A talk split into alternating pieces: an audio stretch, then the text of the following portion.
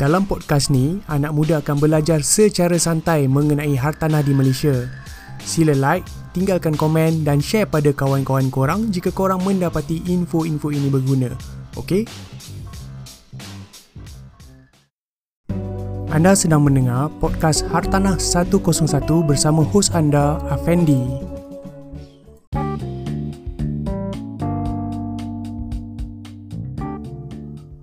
Hai, Assalamualaikum, salam sejahtera dan salam anak muda sekalian. Kembali lagi korang bersama aku, Afendi, di dalam podcast channel aku, Hartanah 101. Okay, so untuk mereka yang tak tahu, okay, aku banyak share pasal uh, kewangan dan juga hartanah okay, kepada anak muda okay, mana-mana jargon words ataupun benda-benda yang mereka tak faham aku akan cuba sampaikan dalam bentuk yang mudah difahami dan try to make it interesting lah sebab information kat luar sana banyak sangat. Aku faham aku pernah, pernah berada di situasi korang aku tak faham apa benda pun sampai nak invest pun rasa tak berminat. So konten daripada channel Hatana 101 uh, dia memang orang kata santai lah santai dan straightforward lah I can say. Okay, so um, recording pada kali ni memang khas untuk apa ni untuk podcast channel aku. Okay, dah lama dah aku sebenarnya tak konsisten dalam mengupload podcast punya content. Okay, um, maybe sebab sekarang ni banyak fokus pada um, YouTube.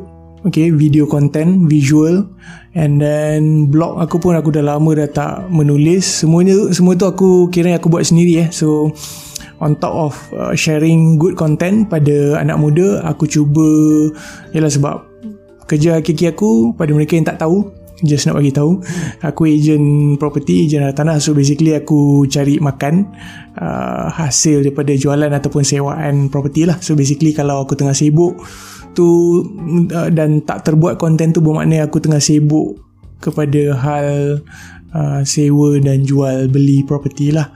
Okay. So hari ni aku nak share satu konten yang pada aku perlu pada waktu sekarang pada waktu-waktu pandemik ni.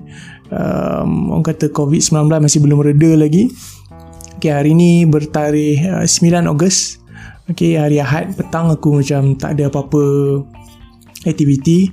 Um, ada satu inspection je pagi. And then aku tak ada apa-apa appointment dan aku cadang aku nak share something yang very meaningful Okay, seperti tajuk yang mungkin korang dah baca. Okay, frequently ask question uh, tentang uh, agent hartanah. Okay, so soalan-soalan ni aku kumpulkan daripada daripada kiranya follower ataupun orang yang jumpa aku dekat podcast ataupun dekat YouTube kan? So dia orang ada contact aku dia orang DM aku. Okay so soalan-soalan tu aku tengok dia kadang-kadang tu dia dah macam berulang 2 3 kali. So aku perasan maknanya perlu untuk aku share secara online so that untuk mereka yang baru discover tentang agent property dan berminat nak jadi agent property. So frequently ask question ni punya content dia bergunalah untuk korang okay? So pastikan korang dengar sampai habis aku himpunkan 10 soalan okay? So kalau ada kesempatan aku ada lagi actually lagi 10 soalan. So basically ada 20 lah total. Cuma uh, sekarang ni aku cadang nak share 10 soalan yang diberikan kepada aku dan aku jawab dalam bentuk spontan lah. Aku tak ada pun buat nota ke apa kan. Uh, dan uh, soalan yang pertama okay uh, ni pada aku macam ramai juga agent eh, apa bukan agent maknanya prospect yang nak jadi rent ataupun agent tu bertanya pada aku dia orang kata uh, perempuan boleh tak jad, nak apa nak jadi agent?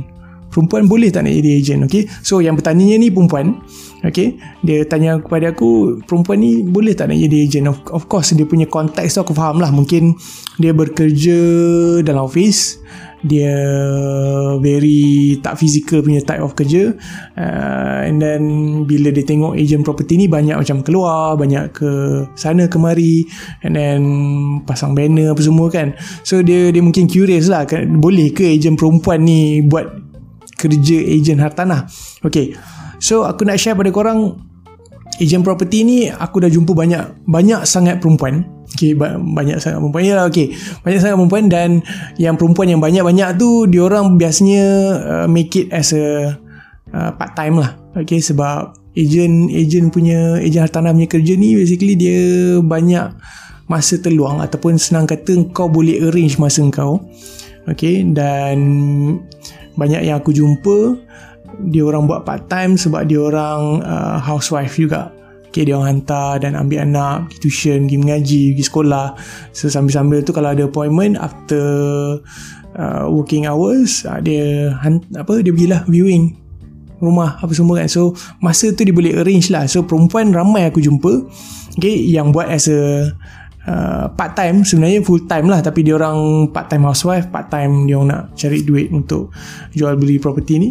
And then ada juga yang betul-betul buat full time. Ya, yang ni mana yang bujang-bujang tak kahwin lagi uh, ramai juga. Dan uh, Alhamdulillah aku tengok dia orang macam berjaya lah. Bukan macam memang dah ramai juga yang berjaya. Cumanya sekarang ni uh, mungkin dalam konteks uh, Bumi Putra mungkin kita tak jarang nampak perempuan expose diri dia orang kat social media ke share macam nak jadi agent property banyaknya lelaki mungkin tu yang dia dia dia bertanya kan.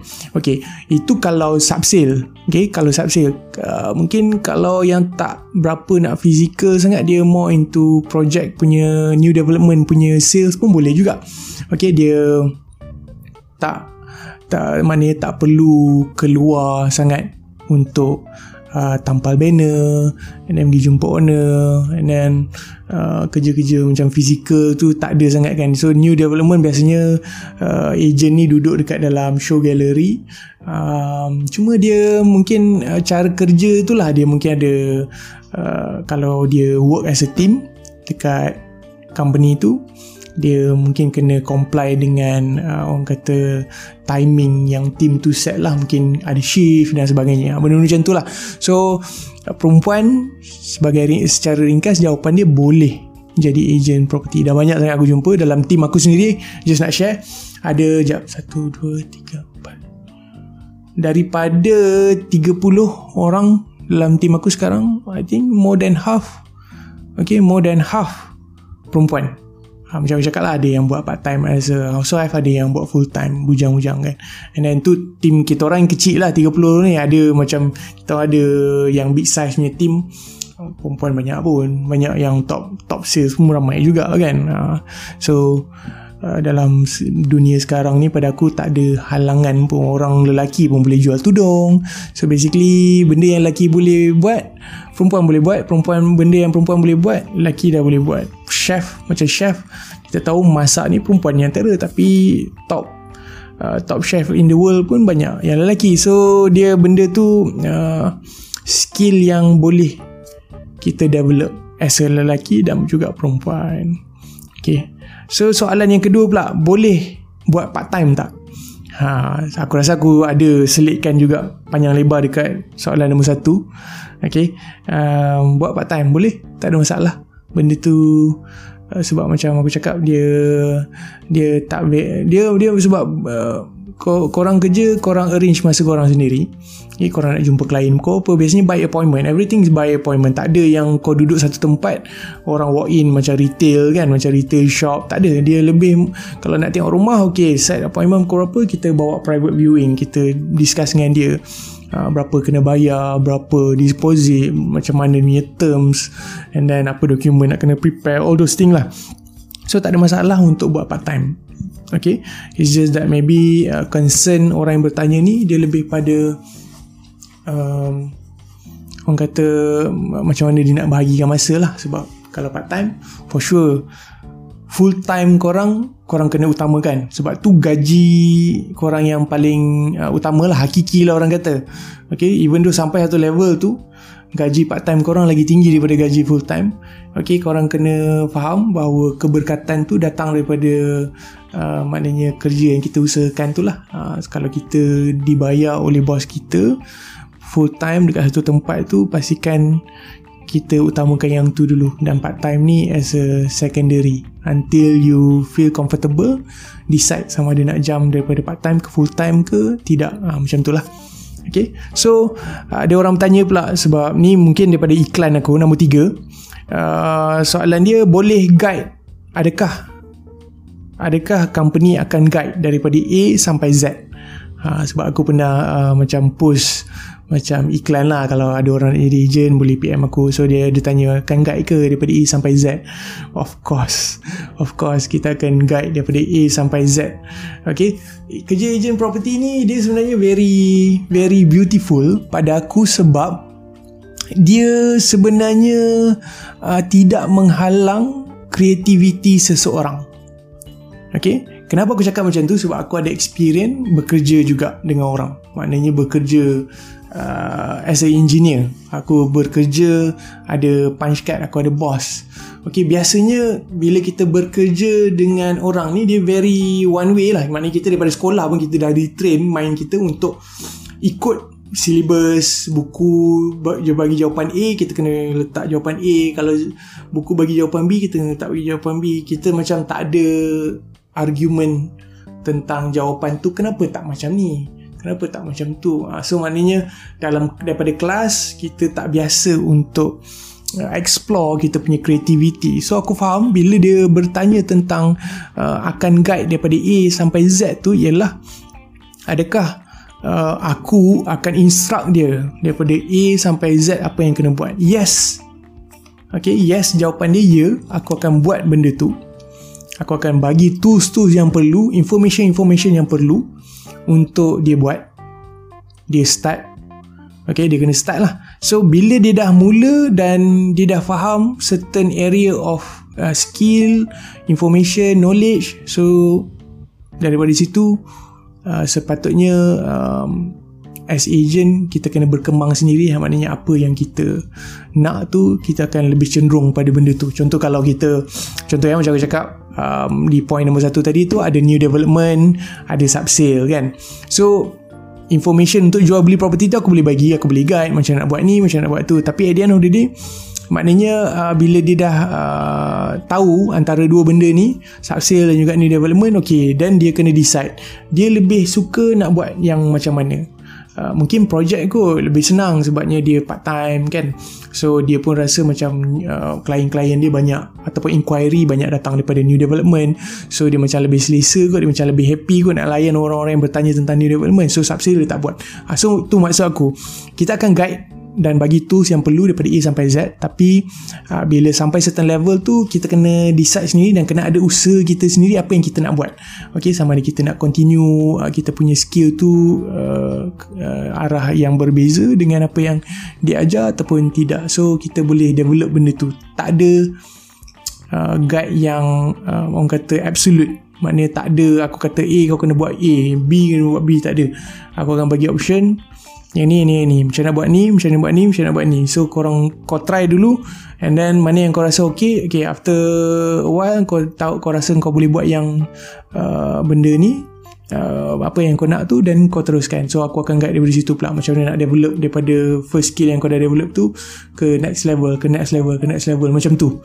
Okay? Itu cara jadi agent property lah. Okay dia tak mengekang creativity. Alright so soalan keempat berapa kita kena spend untuk marketing. Okay, benda ni uh, marketing is actually uh, part of uh, orang kata lumrah lah. Maknanya orang kerja sales agak mustahil lah orang tu tak buat marketing kan. Ha, tapi aku faham kalau kadang-kadang tu dalam orang kata big corporation dia ada sales sales lain department, marketing lain department kan. Oh, so itu company yang besar sebenarnya dia punya orang kata uh, uh, asas dia tu sebenarnya hampir sama. Uh, more relatable lah and then kita boleh develop untuk buat bisnes sendiri in future kan. So berapa yang kita kena spend untuk marketing? Okay? Biasanya aku akan spend 10 to 20% daripada yang aku earn bulan tu. Okay let's say um, okay lah kita move it backward lah. Kita move it backward mana kita uh, uh, engineering kan kita terbalikkan balik. Mana kita nak nak apa kita nak goals apa. Okay kita nak goals apa and then kita nak reach macam mana kita nak reach benda tu. Contohnya aku nak dapatkan as a part time gaji aku nak 2000 2000 okey kot eh 2000 Okay, mungkin orang yang bekerja sekarang tu mungkin gaji seribu setengah ke dua ribu. So kita nak reach sampai level gaji part time kita pun dah sama. Itu kita punya ultimate, bukan ultimate goal lah. As a part timer, kita kena ada goal macam tu lah baru kita macam rasa best kan. Ha, macam tu lah. So kita nak gaji dua ribu. So biasanya untuk dapatkan gaji dua ribu, kita kena spend at least 200,000. Eh 200,000 lah. 200 untuk marketing kita ha, mana kita nak buat apa orang kata nak buat um, nak nak push uh, iklan kita dekat uh, portal-portal property kan? Seperti mudah.my um, property guru iProperty dan lain-lain kan? Okay, so dia portal-portal tu dia memerlukan bayaran untuk kita iklankan. Okay, so at least 200 ringgit. Okay, macam kau cakap 10 to 20% kan? So maknanya another 10% tu kita boleh spend untuk kita punya um, expenses. Maknanya bila kita nak pergi appointment makan minum parking semua tu kita kena ambil kira sebab kita ni as a business owner tau. Stand alone business owner. Agent ni dia punya uh, model business tu is very uh, stand alone punya business. So semua benda kau bayar dulu and then dapat hasil dia dan baru kau gunakan untuk the next month pula the next month pula. So maknanya kita kena modalkan masa kita tenaga kita dan juga uh, duit sikit uh, untuk marketing dan juga untuk kita nak sampai sana nak apa nak parking lah nak tol lah minyak semua kan. Uh, so and then next month kita dapat 2000 dan kita spend another 10 to 20% untuk marketing pula. Okay hopefully menjawab soalan yang keempat. Okay so soalan yang kelima. Okay perlu ke ada rentak ha okay. Jawapan simple aku kena ada. Okay jawapan simple aku kena ada uh, itu itu maknanya the ultimate of uh, jadi agent property. Maknanya kita nak kena uh, being regulated. Being regulated ni maknanya dia dia ada pengawasan di bawah Uh, certain badan. Okay, sebab kita nak praktis benda ni secara profesional so kita tak nak nanti ada salah laku kita kena tangkap atau kena komplain kita tak ada rentek dah masak kita lah. Uh, so kita tak nak benda-benda macam tu berlaku. Tapi uh, ada exceptional. Macam contohnya kalau ada appointment daripada um, orang kata uh, uh, developer kepada agensi okay? Let's say kalau macam uh, new development lah biasanya aku perasan banyak orang-orang part time dia try jual untuk new development. Sebab apa? Sebab dia tak perlu pergi ambil untuk rentek.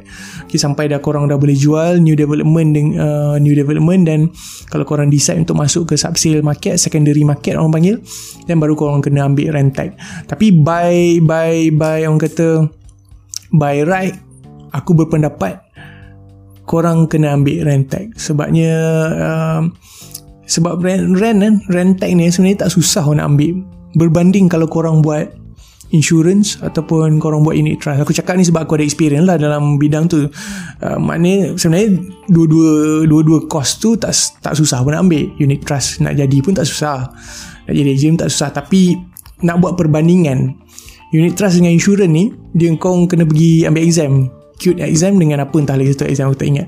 Dulu aku kena pergi dekat KL sana kena ambil exam. Kalau lulus terus dapat terus dapat uh, apa CJ lulus tu bawa pergi registration dan sebagainya dan baru kau orang boleh practice uh, orang kata the the the jual beli of uh, unit trust. Ah kan?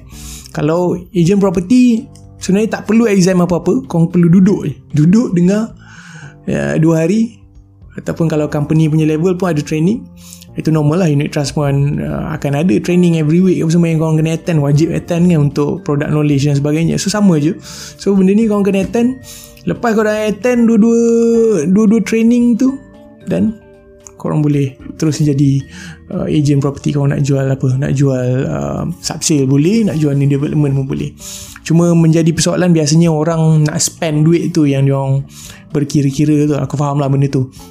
Okay, sebab uh, lagi-lagi dalam keadaan sekarang uh, soalan-soalan maknanya aku buat FAQ ni pun untuk mereka yang mungkin terkesan daripada uh, ke, apa orang kata virus COVID-19 ni. So maybe dia nak mencari alternatif nak mencari part time hasil income dan sebagainya kan. So dia orang kalau boleh tak nak spend banyak sangat dia nak cuba-cuba je kan. Okay up to you.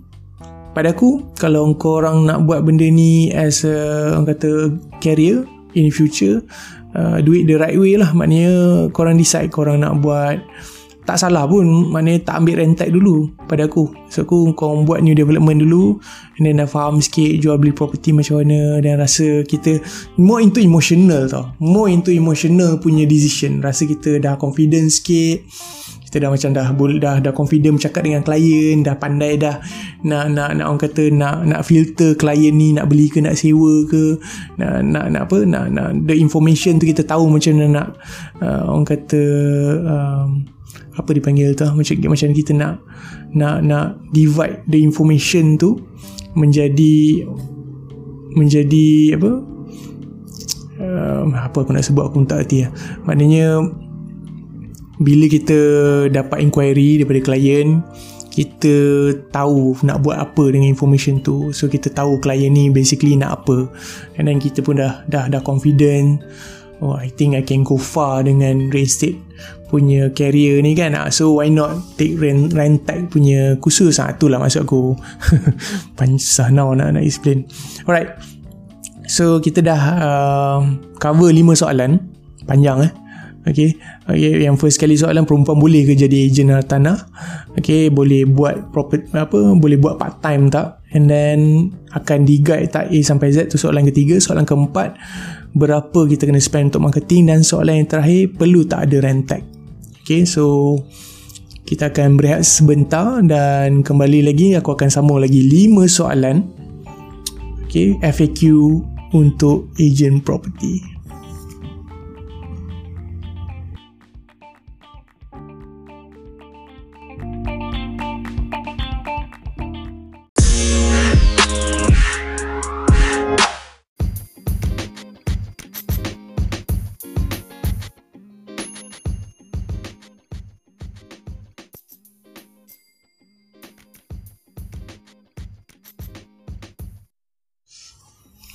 Okay guys, so kita dah masuk ke second half of kita punya FAQ session.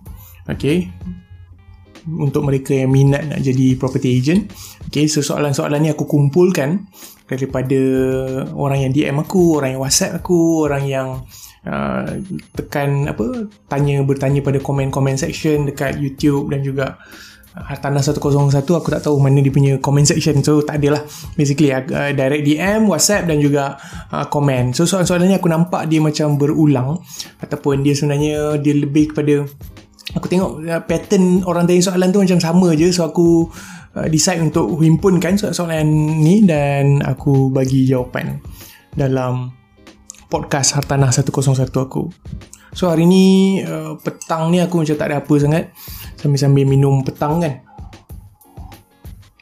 kejap lagi um, kalau tak ada apa cadang nak pergi jogging ke running dekat uh, area taman kat rumah aku ni alright so kita terus ke soalan yang keenam Okay, orang ni bertanya macam mana nak jadi ejen hartanah. Soalan ni very plain and simple. Aku percaya orang yang uh, bekerja kat luar sana dia tiba-tiba berminat nak buat hasil income nak dapatkan uh, part time punya income tu dia bertanya macam mana nak jadi agent? Aku tak pernah tahu pun aku adalah kawan seorang dua jadi agent. Tapi ya tak pernah tanya so terfikir nak tanya Encik Effendi. Encik Effendi macam macam nak jadi agent basically. So jawapan aku simple je. Okay first kali korang kena cari company yang korang nak join. Second korang kena pergi apa training ha, senang kan? Dua, dua, dua step je. Cari company yang korang minat nak join register. And then dia akan ada training apa semua. So maknanya first step sebenarnya korang kena approach lah mana-mana team leader ataupun uh, even macam aku pun uh, is hiring. Kalau berminat korang boleh DM aku dekat Instagram uh, Malaysian Properties Malaysian underscore properties ataupun korang boleh cari Afendi Real Estate aku ada kat Instagram korang boleh DM aku kat sana macam bertanya macam nak jadi agent property. Ataupun korang boleh um, kat Twitter pun aku ada dekat LinkedIn pun aku ada dekat um, YouTube pun ada tapi tak boleh direct message kan. So aku prefer korang pergi dekat Instagram lah senang message aku kat sana. Aku hiring. Dan step dia simple korang uh, cari company apa yang korang berminat nak join korang bayar dia punya registration fee korang pergi training Okay, dah habis training and then korang decide lah korang nak um, buat LPPH punya uh, rentek terus ke tidak. And then uh, habis tu korang boleh terus practice. Okay. kadang-kadang orang orang berfikiran bahawa nak jadi agent ni dia macam kena ikut step tu semata-mata. Tapi sebenarnya lepas habis step lepas habis step registration dengan pergi training ni step yang seterusnya tu paling penting sebenarnya. Dia lebih kepada experience. Ha, korang kena test the market. Maknanya enter the market. Ha, tu yang paling orang kata ramai agent-agent yang baru dia uh, mungkin akan terkejut lah sikit. Ha. tu, tapi tu paling penting sebab registration dengan join training semua tu pada aku is a, is a first step. Uh, yang step yang paling berharga pada aku yang akan memberikan experience yang lebih banyak ialah practicality. Okay uh, dia kita main 80-20 rules lah. 20% je sebenarnya information yang aku share kat sini. Aku share apa aku tulis kat blog aku kan kat YouTube dengan kat Hartanah 101 punya podcast. Tu information tu semua 20% aku boleh kata. 10 to 20% balance tu ialah experience. Uh, so Okay, tu tu cara cara nak jadi agent property. Simple je. Cari company, register. Register pergi training. Bagi training dan terus boleh buat agent property. Itu soalan yang keenam eh. Okay, hopefully menjawab. Dan yang ketujuh, perlu tak ada diploma ataupun degree dalam hartanah? Tak. Tak perlu. Untuk jadi agent eh, untuk jadi agent property tak perlu ada diploma ataupun degree dalam property tak perlu Okay. Uh, tapi kalau korang berumur 17 tahun bertanya pada aku kan uh, kalau korang uh, berminat nak belajar lagi. Uh, dia lebih kepada kalau korang umur 17 tahun berminat nak belajar lagi. Okay, aku sarankan korang belajar dulu. So apa yang korang boleh buat? Masuk diploma degree in property. Uh, biasanya kalau aku aku suggest uh, pergi InSpan dekat uh, Kajang. Kajang ke Bangi dia dekat dengan Putrajaya dekat dengan Putrajaya lah. Maknanya pinggiran Putrajaya tu dah bersambung dengan Bangi. Okay so boleh ambil diploma dan degree kat situ. UITM pun ada. So ya, korang pergi search kat Google lah boleh dapatkan information-information macam nak register jadi uh, orang kata diploma dan degree in hartanah. Maknanya ambil diploma dulu lah. And then um, boleh continue degree. Tapi itu cakap apa yang korang belajar dekat dalam kelas tak sama langsung dengan apa yang korang Uh, practice as agent property. Uh, sijil yang korang dapat tu dia more into kalau korang berminat nak kerja dalam uh, orang kata dalam uh, valuation your company uh, maybe kan eh, dia bergaji lah mana korang kerja atau korang nak apply government bahagian uh, jabatan ukur uh, ataupun hartanah punya jabatan kat dalam government ke apa kan. Uh, so perlulah ada diploma dan degree tu. Tapi kalau nak practice as agent property dia dia actually macam buat bisnes tak perlu pun. As long as you pergi khusus maknanya korang pergi khusus yang rentek tu LPP under LPPH lembaga penilai pentaksir ejen hartanah. Ok korang dapatkan lesen dia tu korang boleh practice real estate in Malaysia. So tak ada masalah yang tu lah. Ok so jawapan dia simple tak perlu ada diploma dan degree. Tapi kalau korang masih muda dan berminat belajar aku sarankan korang buat So berapa kos nak register? Ha ni pun ni kira macam soalan finale eh, finale orang kata kan. Biasanya orang berminat orang berminat nak tahu berapa harga eh. And then bila dah bagi tahu harga macam kenapa company ni mahal company ni murah macam tu lah kan okay so sebenarnya sebelum aku bagi jawapan yang very straightforward aku nak bagi tahu uh, nak nak nak share sedikit konteks lah okay setiap company dia punya support system tu berbeza. Dan dia bergantung kepada berapa besar company tu. Ada company besar ada company biasa-biasa ada company kecil. Okay so value untuk kau register tu dia bergantung pada tu juga. Okay ada setengah aku pernah jumpa orang yang register 100 ringgit je. Eh 200 ke 100 aku tak ingat. Aku pernah jumpa 100 200 register tak ada training tak ada apa kau terus buat real estate Okay, company macam tu kalau korang dah ada experience that yes korang patut join company macam tu. Simple lah macam mungkin company tu dekat dengan rumah korang kan. Uh, so uh, korang pun malah nak pergi training sangat. Korang dah tahu macam nak buat real estate kan basically. Nak buat sale ni pun part time part time je kan. Tapi korang tahu macam nak buat. So kedai pun apa office pun depan rumah dapat close sale korang boleh submit je dekat dengan office korang kan. So korang mana nak kisah sangat yes join company macam tu. Simple very straightforward. Tapi company yang uh, a bit okay-okay sikit dia ada training sikit. So mungkin mahal sikit. Dia ada training mungkin lepas korang dah register dia ada training uh, tiga hari. And then every week ataupun monthly meeting monthly punya orang kata forecast uh, hasil jualan hala tuju semua tu ada ada benda-benda macam tu kan. So mungkin mahal sikit And then dia punya group pun mungkin besar. So korang boleh lah cari uh, Apa kawan-kawan Buddy-buddy orang kata kan. Uh, Buddy ni maknanya uh, Orang tu buat part time juga. So kau pun buat part time juga. And then dia ada listing. Dia share lah listing kat aku. Aku boleh iklankan. Uh, Mana-mana macam tu. Kita nak Kita nak seronok buat sales ni uh, Macam tu lah.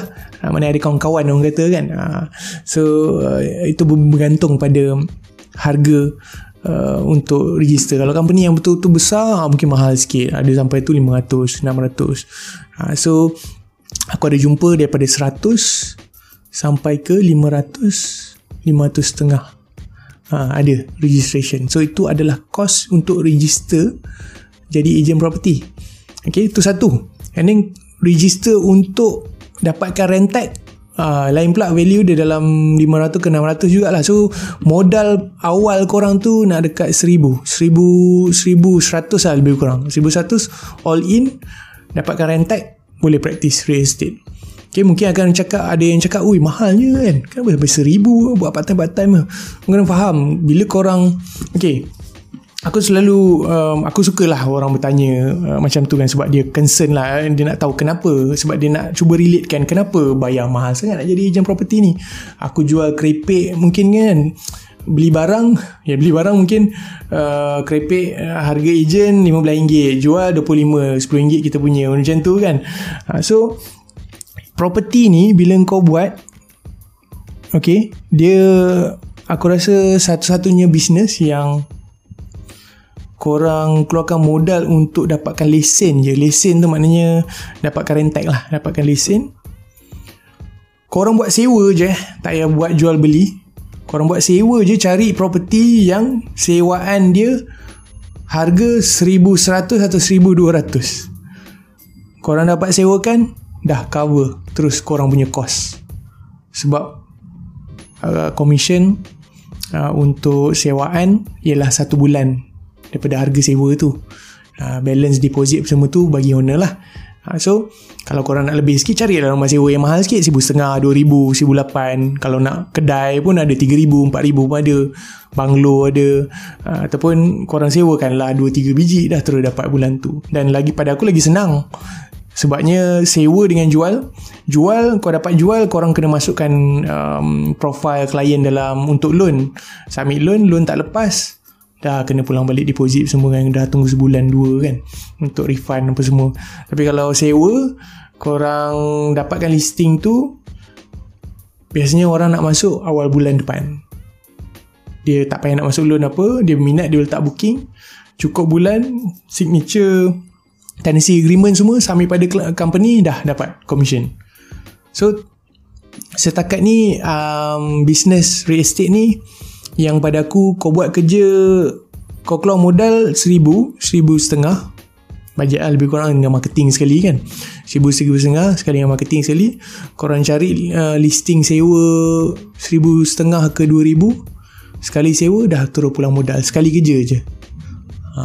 pernah ada uh, ada ke apa orang kata berapa banyak bisnes yang biasanya macam tu? Maknanya beli satu barang jual je satu barang tu terus pulang modal. Biasanya korang kena jual banyak-banyak barang lah. Macam keripik aku cakap tadi beli satu bungkus satu pack RM15 jual RM25 so kau untung RM10 so kau kena jual dua orang kata dua keripik baru pulang modal. And then mungkin modal registration as agent ke benda-benda macam tu kau kena take, take note lah.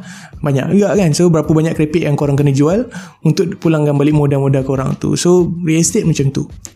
Very straightforward lah Okay, so uh, kalau kalau korang join, um, mana-mana company ataupun team leader ke mana-mana team ke pastikan team korang uh, team leader korang tu ajar lah macam mana nak dapatkan pulang dapat pulang modal seawal mungkin. Uh, tu yang paling best tu. At least dapat pulang modal seawal mungkin dalam tempoh 6 bulan bukan sekadar modal sekali dengan keuntungan-keuntungan berlipat kali ganda lagi korang boleh dapat dalam tempoh 6 bulan ok aku doakan semua berjaya lah macam tu. Alhamdulillah apa insyaAllah.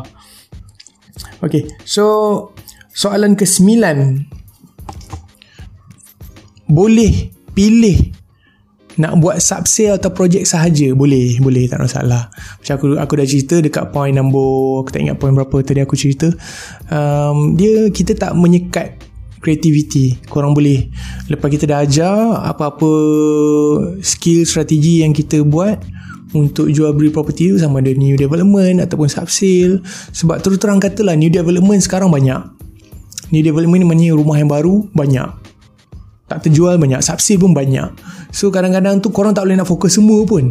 Ok biasanya as a new real estate agent memang betul korang kena cuba rasa setiap satu kerja tu setiap satu orang kata business uh, bukan business setiap satu segment of property tu buat subsale and then bahagian Shah Alam buat Puchong buat Sumanjaya buat and then kau kena buat new development new development new development dekat KL buat Selangor buat korang kena test. Tapi after a while korang uh, boleh jadi faham lah korang punya skill skill mungkin korang dah develop certain information dan knowledge to certain area. So korang fokus ni development dah subsale kat satu area je. Lagi jimat tak payah korang nak travel jauh-jauh. Kadang-kadang tu ada yang dapat property daripada Bangi ke Shah Alam nak dekat 40 minit travel kan. Mungkin as a rookie as a start boleh lah korang buat macam tu. Tapi lama-lama kalau korang mungkin akan kecewa kalau tak berjaya jual atau sewakan. Dah lah travel sampai 40 minit tiba-tiba klien tak datang pula ha, pernah jadi isu macam tu? Experience pada aku. So klien tak datang pula. Korang dah keluarkan modal lah minyak ni. Masa lagi. Patah balik. So esok lusa ada orang um, call ataupun message nak nak tengok lagi. Datang lagi tengok. So uh, benda-benda macam tu main peranan.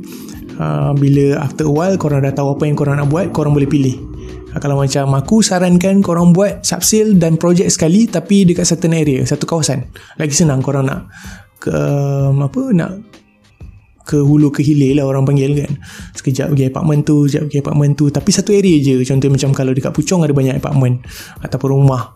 Uh, so dia ada banyak taman pula. Okay, so korang ada few listing dekat area Puchong tapi taman-taman yang berbeza. Kan bagus macam tu. So orang yang mencari property kat Puchong saja. Okay, kau boleh bagi option 10 property dekat dia. Uh, kat mana dia nak dia nak tengok tu terpulang lah kan. Tapi biasanya dia akan tengok dalam 2-3 dan dia decide lah dia nak yang mana. Uh, kan lebih bagus macam tu lah. Maknanya kau pun dah jadi specialist kawasan tu. Orang tahu uh, apa orang kata kat mana harga murah kat mana harga mahal kat mana yang kena dengan bajet klien kat mana dia nak shopping groceries kat mana sekolah kat mana mungkin international school. Kalau foreigner kan kalau dia foreigner lah.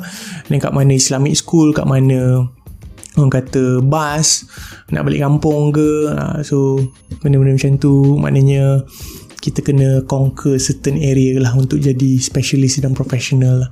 Okay, so kita dah sampai ke soalan yang terakhir. Alright. Okay, berapa lama masa yang diambil untuk dapatkan first sale? Okay, so untuk soalan ni aku tak boleh nak aku tak boleh nak bagi contoh orang lain lah sebab aku tak tahu cerita orang lain ke. Tapi aku bagi contoh pada diri aku sendirilah. Uh, dia ok kalau macam aku masa mula-mula aku buat sale ialah rental.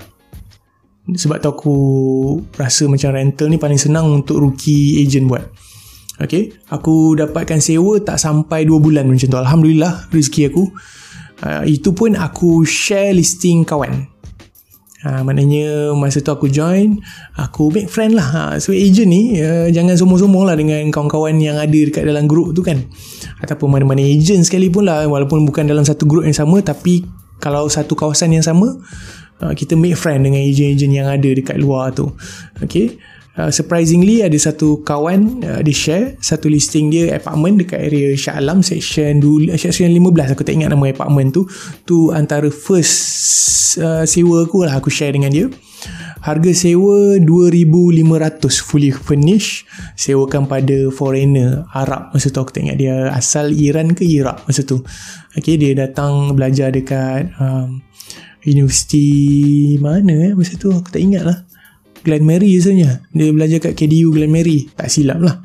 Dia duduk Shah Alam. Okay, uh, ramai foreigner yang uh, Islam Muslim banyak suka duduk dekat area Shah Alam. And then ada and then dia orang suka sewa yang ada apartment eh ada fully furnished terus. Okay, so sewa mahal lah masa tu. Tu tahun 2013 ke 2014 uh, 2013 tak silap. Okay, uh, tapi dah dekat akhir tahun macam tu lah. Okay. So sewa fully furnished 2500 bagi dua dengan kawan uh, seorang 1250 seorang 1250 and then um, company ambil sebahagian lah. Maknanya komit daripada total sebulan aku punya uh, commission tu company ambil dalam uh, 30% macam tu. Uh, sebab masa tu aku rookie agent kan. So dapat dalam 1900 ke 1000 macam tu uh, duit tenancy agreement lagi tenancy agreement dan stamping kita ada dapat fee lagi. Uh, so dalam seribu jugalah dapat untuk first sale. Ok lah kan? So aku dah cover aku punya registration fee. Alright? So macam uh, orang concern pasal registration fee sampai seribu lebih pada waktu tu aku join registration fee aku dengan termasuk dengan marketing cost semua dah kena bayar upfront seribu setengah ke dua ribu cost. So sebenarnya aku kena buat dua kali sale untuk harga rumah sewa seribu baru aku dah pulang balik modal sebenarnya. Uh, sebabnya masa tu um, bila register in a company bayar 500 register dengan dapatkan rentek 500 setengah macam tu and then uh, company aku masa tu dia ada 500 ringgit untuk marketing punya budget masuk ke, ke account company. Kalau kita nak order banner ke apa company akan gunakan terus kita punya account 5, 500 eh, tu uh, tolak daripada situ. And then next commission kita dapat dia top up balik 500 tu. Macam tu lah. So 500 tu as a deposit lah sebenarnya to the company buat marketing. So aku letak 500 um, dah seribu setengah and then cost aku nak berjalan sana sini lagi and then aku punya uh, portal dekat mudah.my semua semua aku nak upfront kan dahulu sebelum aku dapat sale yang pertama tu. And then second sale aku baru uh, baru sale bukannya rental. Ha. So dalam yang tu pun aku jual um, flat dekat puncak alam 115 ribu 120 ribu. 125 ke 115 aku tak ingat lah um, tapi macam tu lah harga yang aku jual dan sewakan. Dalam tempoh sewa 3 bulan pertama And then tak silap aku sale tu aku dapat dia punya duit tu sebab sale dia perlu melalui proses loan kan. So dia apa? Orang kata dia kena lalu loan lah proses loan tu. Ha, dia kena lalu proses loan tu untuk dapatkan uh, commission tu. So uh, aku rasa bulan keempat ke bulan kelima baru aku dapat merasa lah duit commission jualan 120 ribu aku tu. Okay. So itu sahaja daripada aku hopefully membantu korang Ah, sorry lah ada bunyi motor pula tadi kan. Apa ni? Ok so aku rasa uh, itu saja soalan-soalan yang aku dapat. Dan kalau korang ada soalan lain pastikan korang uh, DM aku dekat Instagram lah. Aku suka korang DM kat Instagram. Very straightforward senang. Uh, dekat Malaysian underscore properties okay? Malaysian underscore, underscore properties. Okay? Uh, ataupun korang search dekat Instagram Afendi Real Estate. Uh, insyaAllah keluar muka aku pakai suit. Aku tengah sengih. Uh. okay so kalau korang ada apa-apa soalan korang boleh uh, bertanya dekat situ. Dan hopefully video ni membantu Nanti kalau ada aku kumpul lagi 10 soalan aku boleh buat lagi podcast ni dan video ni video pun aku record ni aku akan masukkan pada uh, YouTube channel aku lah. Um, dan hopefully aku dapat buat benda ni secara konsisten lah sebab dia macam sembang-sembang kan, sembang santai kan. Alright. So itu saja daripada aku. Pastikan korang tekan share button pada kawan korang untuk Hartanah 101. Assalamualaikum, salam sejahtera, salam anak muda sekalian.